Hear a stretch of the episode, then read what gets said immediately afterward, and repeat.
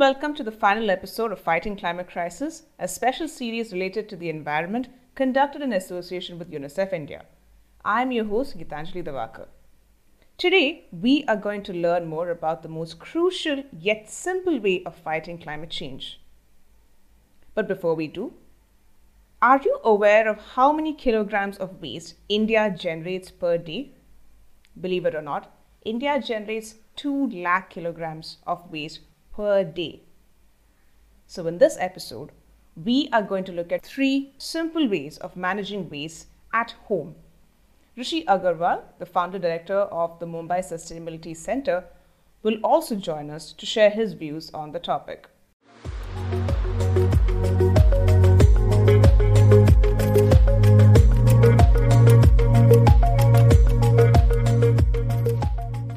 Mr. Rishi Aggarwal, thank you so much for joining us on Business Lines Fight to Tackle Climate Crisis.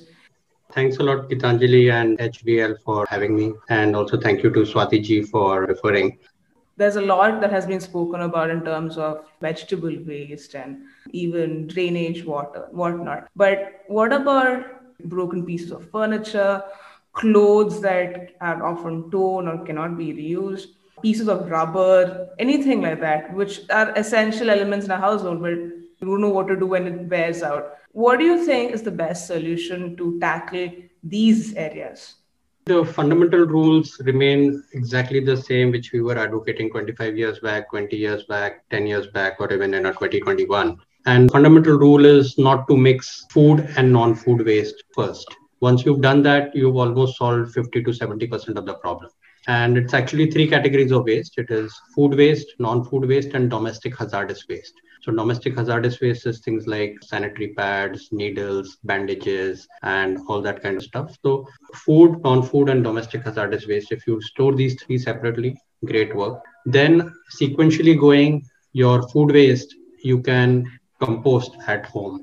But a lot of people have aversion to keeping waste at home and feel worried about composting etc so you can give your food waste to the municipal corporation separately and all your non-food waste, which is you counted three items, old furniture, clothes, and some rubber items, etc. But if you look at your spectrum of waste which you generate through the year, there are some items which you will generate on a daily basis. Those could be transparent plastic bags which come in packaging, your dal, bread, those kind of things, which will be generated daily. What we've been advocating and which is happening now in a sense very well in Mumbai, but needs to be improved a lot more, is that the municipal corporation should set up a separate dry waste collection system. And that vehicle should come every day or once in whatever three days.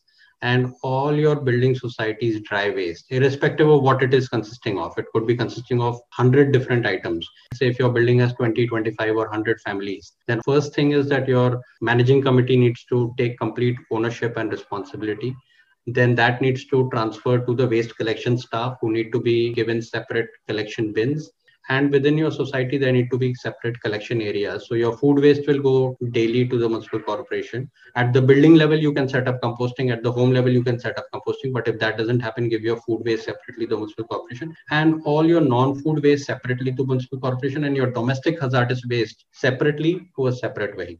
Once this is taken care of then the food waste even if the municipal corporation decides to put at the dumping ground then it is going to be a lot less quantity and the beautiful thing about food waste is it degrades over a period of time. Within one week, whatever food waste you will put over there will become from one kilo, it will become 100 grams.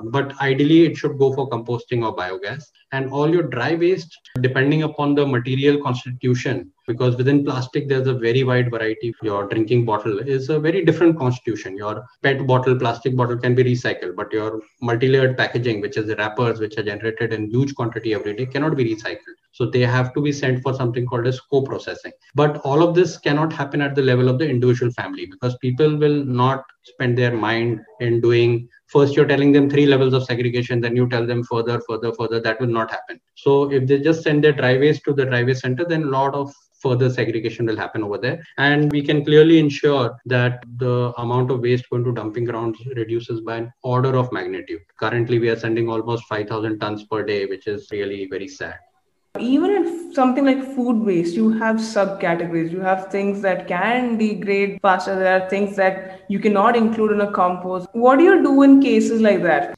we need to be, first of all, very highly aware of the waste we are generating. That has to be the absolutely first step. Some categories of paper are very good for composting so they can definitely go into the compost bin. In fact the composting formula requires that you don't just put green waste but there is something called as brown waste. And unless you don't match the formula your compost bin will start smelling. So if you put paper it might be actually good for it. But like i said everything else once you know that this is not going to compost etc you should be putting into the non-food waste and that should take care of most of the issues. Is there something that households need to have to ensure that they can minimize the waste that the household generates?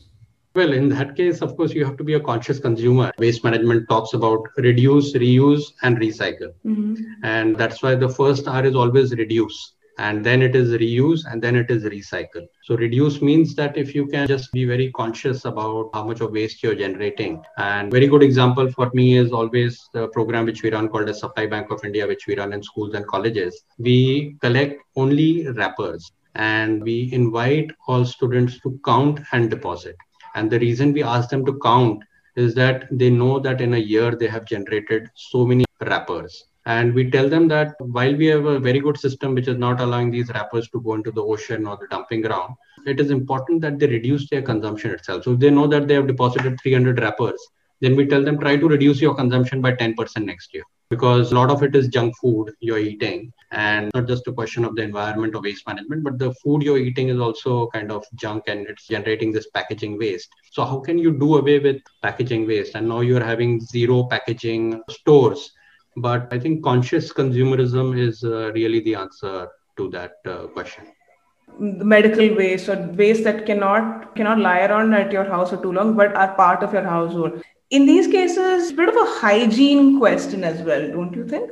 A lot of us have been advocating the use of menstrual cups now, menstrual cups completely obviates the need for sanitary pads. And we have so many women who are now using it and have absolutely no complaints about it. So, just this one simple activity actually removes the generation of post consumer waste. But having said that, yes, if you are generating, and there are five or seven categories, then that is why the standard operating procedures have been laid down very well in the waste management rules of 2016. That if you put your domestic hazardous waste secure and it is supposed to be put in a red bag or something with a red label and it goes to your waste collection within the building and then from there it goes to the secure collection vehicle of the municipal corporation. Then that vehicle also has its own standard operating procedures and it is supposed to be disposed in a responsible manner.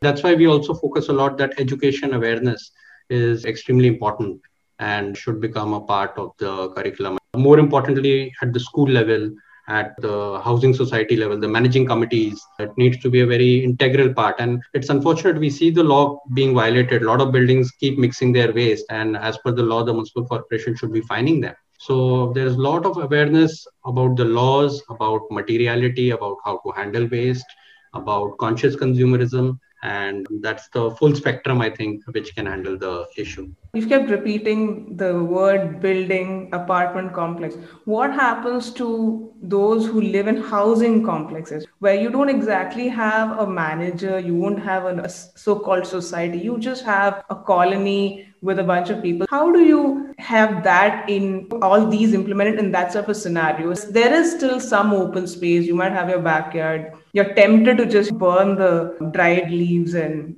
maybe your plastic waste and get over things. How do you go about imp- implementing waste management techniques in these areas? So there are a whole lot of NGOs who are more than happy to come and do these training. Besides that, the municipal corporation itself has environmental officers and officials related to waste management who can come and make these demonstrations and help set up the systems and do the initial handholding. But at all times, there has to be a group within those housing complexes of motivated citizens. Because there is only so much which people can do externally. Even if there's say 100 families staying there and just 10 families or 5 families say that okay individuals that we will take up ownership for this whole complex then that is great beginning. But if you don't have these five people also then there is absolutely nothing which some of us can do externally. So we've spoken about reduce and now if we look at reuse what are the most common ways in which we can reuse some of the household items?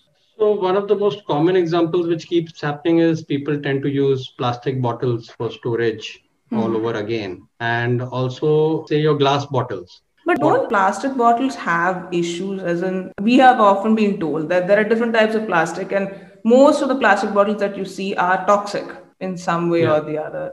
How do we go about Absolutely. reusing those items? You will commonly observe those practices. Now, whether those practices are desirable or non desirable is a different issue. And you're very right that if you buy a bottled water hmm. and you decide to keep reusing it, then there is a certain time till which it will not leach plastic into your water beyond a point because this is not very high grade plastic. So this is where again awareness education is important. Frankly speaking, scope for reuse is continuously shrinking. And that's why for me, I think reduce is really 60% of that three R's and I would go 2020 to the other two R's. But we have to bear in mind that the sheer amount of waste we are generating now is just mind boggling. But why do you say that the scope for reuse is actually shrinking lately? See, why do you tend to reuse? Say 30 years back, pre 91 India was a period of scarcity, and people tended to uh, reuse things like even clothes. You would wear a shirt and then instead of discarding it, give it to your younger sibling or somebody else, somebody else, etc. Because there was a shortage for books, for textbooks, etc. But in the past 10 15 years, we've entered an age of plenty and also price reducing, too much of choice. And that has led to people not really putting any preference to reuse because you have much better options and gadgets available for that convenience. And that's why we say if you have to discard, then discard it responsibly so that downstream management of that waste is done properly and rather than it ending up in a dumping ground. Is there a way by which, let's say, a family can recycle items in their own house? Or do they necessarily uh, need to have those recycling machines to do things? No, no, I don't think it is uh, because all of these machines require a certain scale and the amount of waste you will generate is so small. So, recycle at the household level is impossible. The only recycle you can do is with food waste, which is to make it into compost and use the compost for flowering, etc. So, if you're looking at cloth waste, say torn clothes or anything with some cloth bags, so that would be upcycling, where you maybe make some kind of utility. You can make a magazine holder, a paper holder out of a old pant or an old shirt, sari, whatever. Also, one of the best reuse or recycle examples is of wiping cloth. We know that so much of old clothes actually are torn and made into nice kind of wiping cloths. And then after they become absolutely shredded, then only they are thrown. So, if we were to look at the ultimate solution of reduce, reuse, recycle and staying healthy in the larger scheme of ensuring that the climate doesn't change any further or is actually brought down to a cooler state. What do you think are the essential aspects that citizens should bear in mind going forward? because we didn't speak on the climate part, I'll make the linkages between waste management and climate. In a city like Mumbai, where we have 12 million people staying, every single individual is generating waste on a daily basis. And that consciousness needs to come that my waste, if not handled properly, has a carbon footprint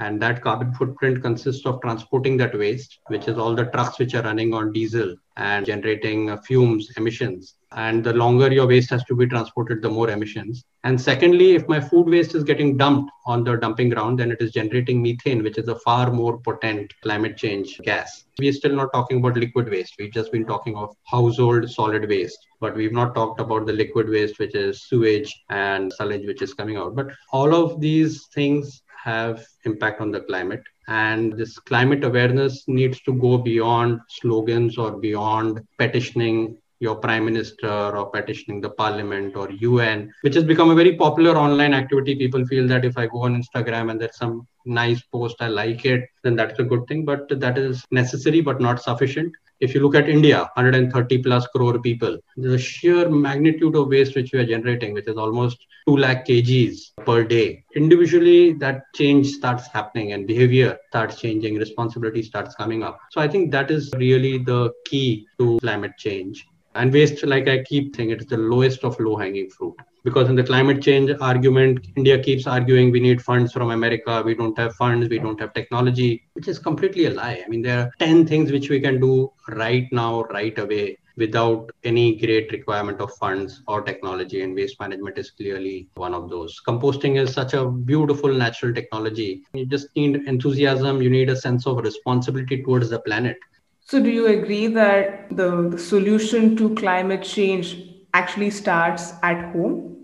100% absolutely each family by the choices how they decide to travel how much they decide to travel how they consume products how they discard products a lot of things their political views how they petition the government local government for policies how they participate in various environmental issues related to the city these are all happening very fundamentally at the family level and once families choose to do that i think the government will also become a lot more responsive Thank you, Mr. Rishi Aggarwal, for joining Business Line on Fighting Climate Crisis. Real pleasure speaking with you. And yes, we hope to see a greener, better, and probably a more pollution free tomorrow. Thank you. Thanks. Thanks a lot, Gitanjali. That was Rishi Aggarwal, the founder director of the Mumbai Sustainability Center, sharing his views on waste management at home. Stay tuned for more podcasts on our Spotify channel, Business Line Podcasts. You may also follow us on Google Podcasts and our website www.thehindubusinessline.com. Until next time, this is Gitanjali Devakar saying goodbye.